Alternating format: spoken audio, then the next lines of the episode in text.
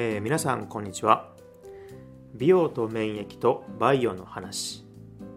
話すのは美容と自然免疫の健康食品ブランド。ベリの開発責任者兼オーナーの中尾です。よろしくお願いします。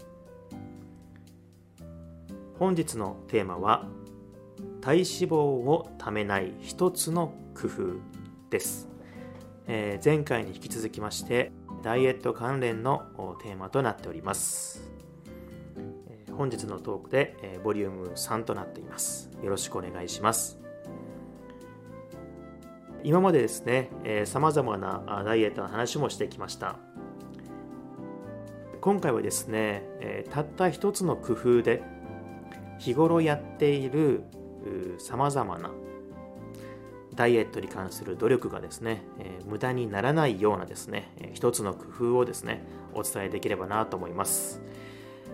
まあ、よく聞いたことのある、もう何回も聞いたこともあるような工夫だと思いますが、改めてですね、えー、やはり非常に大事なことなので、細胞のですね、え話も踏まえてですね、改めてお伝えしたいと思います。まあ、今回のお話もですね。お腹の脂肪対策にお腹の脂肪をみるみる落ちて素敵に筋肉がつく最高の痩せ方大全。整形外科医でフィットネストレーナーの吉原清さんの本と一緒にですね私の知識と合わせてお伝えできればと思います。それでは行きましょう。皆さん一つの工夫それは何か？寝る前ですね。はい。実はですね、えー、近年の研究で、えー、寝ている間のまあ就寝中ですね。寝ている間に脂肪を溜め込む遺伝子が活性化するということが分かっているそうなんです。これは驚きですよね。えー、皆さんが寝てる間に体の中で脂肪を貯めようとするですね遺伝子がより頑張っちゃうと。でこの遺伝子はもちろん常時いるんですけれども昼間は簡単に言うと寝てるわけですね。人が寝ると起きてくるというようなですね習性があるようですと。これがですね、え寝ている間に脂肪細胞にどんどん体脂肪をですね貯めていくんですよね。これがですねこう俗に言う寝る前に高いカロリーのものを食べてはいけないと言われる、まあ、理由となっているんですね。これですねまあ皆さんの中にもやはり寝る前の食べ物を調整するだけでもですねいろいろな実感された方これを聞いてくださってる方もですね、えー、いると思うんですね。うん、でここをですねもう少し科学的な部分も踏まえてですね、えー、今日はさらに踏み込んでお伝えできればなと思ってます。まあ、私やってるよと、今でもやってるよという方はですね、ぜひそのまま継続してください。そしてさらにもっとですね、寝てる間に、え、自分自身の脂肪が燃焼しているというイメージを強く持てるようになるんではないかなと思います。実はですね、寝ている間は、就寝中はですね、脂質を、まあ、体の中にある脂質ですね。脂質をエネルギーとして体脂肪を燃焼してくれる率が実は運動をしている時よりも高いというのが分かってるんですね。有酸素運動の時は脂質をエネルギーにする確率が50%そして就寝時はなんと70%と言われてるんです、まあ、もちろん1時間ジョギングをするとかですね有酸素運動の量が多い時はもちろんその分燃える量も増えるわけですからあの、まあ、寝る量がですね5時間10時間20時間増えるわけにはなかなかいきませんので、え、量が増えれば有酸素運動の方が燃やす量というのももちろん増えるんですけれども率で言うとですね実は寝ている間の方が燃やす率というのは高いんですね。ということはこのやっぱり就寝を意識するたった一つのこの工夫だけでですね、えー、かなり体内にある脂質体脂肪の量が変わってくるイメージ湧きませんか？寝る前にですね例えば高カロリーなものをちょっと一つ羊羹を食べてしまった、まあ、羊羹は少ないかもしれませんね。糖分の多いアイスクリームとかですかね。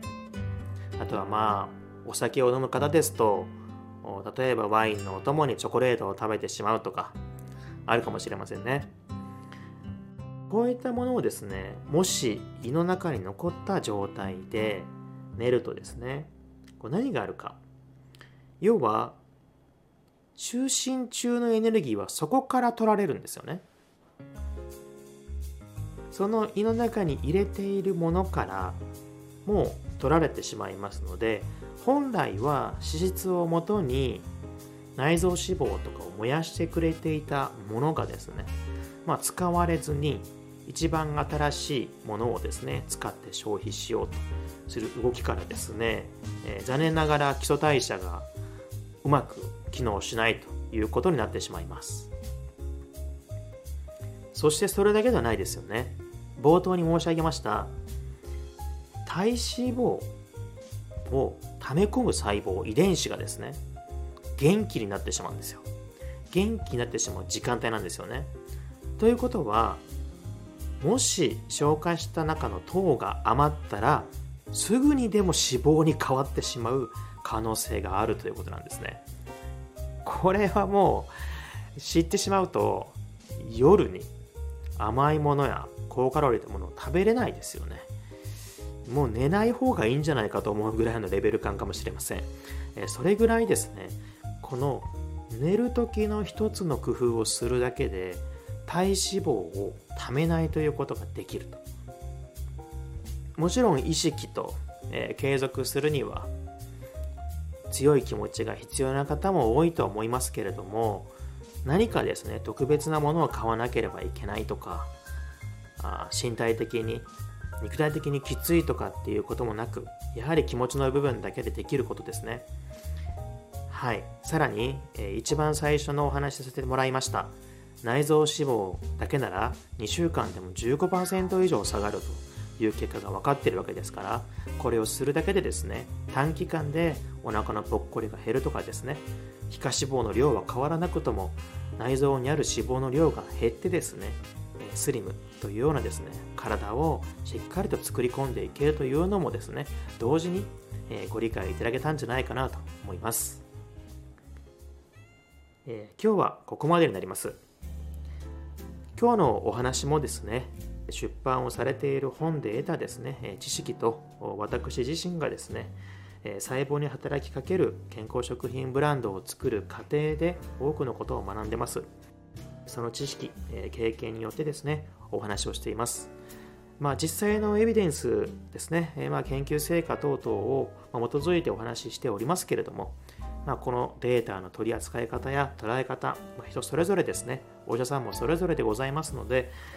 まあ、今日のお話もですね、一番いいなというところだけは切り取ってもらって構わないかなと思いますので、ぜひ参考になれば幸いでございます。それではまたお会いしましょう。